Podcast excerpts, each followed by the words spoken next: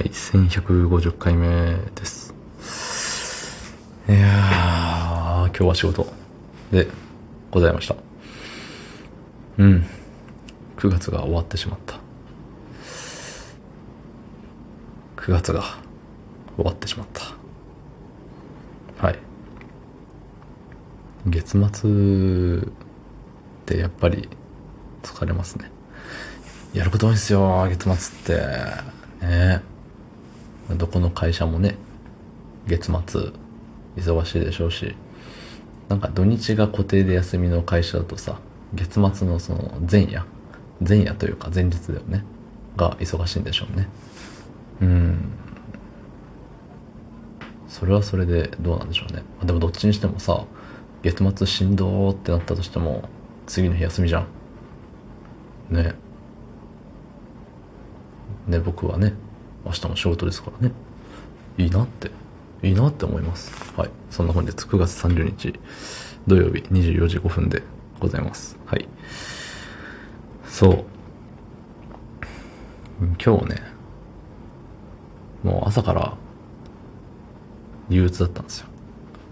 もう絶対早く帰れんやん。やだわ。ああ、もうどうしようみたいな。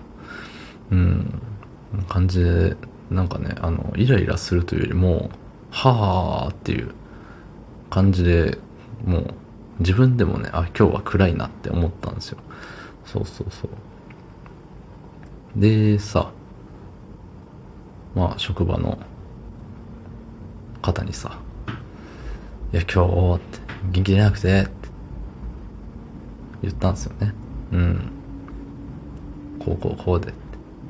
や、って、もう、終わんないじゃないですか、もう。これ。もう嫌ですよ、つって。そう、まあ、やること多くて終わんねえよっていう話をしたらね、もう即座に、終わりますって。何の根拠があって、何の自信があって、言ってくれたのかはわからんけど、終わりますよ、大丈夫です。言ってくれて。なんかそれがすごい面白くて。なんか、あ、終わるんだっていうよりはもう、え、なんでっていうような、うん、その、その自信はどこから湧いてくるんだっていう、ね、いうのでさ、もう、もうある種ボケなのかなって思っちゃうようなノータイム終わりますね。それがね、うん、いい、いい言葉でしたね。今日の僕にとってのいい言葉、終わります。うん。そう。で、その後もさ、なんか、なんて言うんだろう。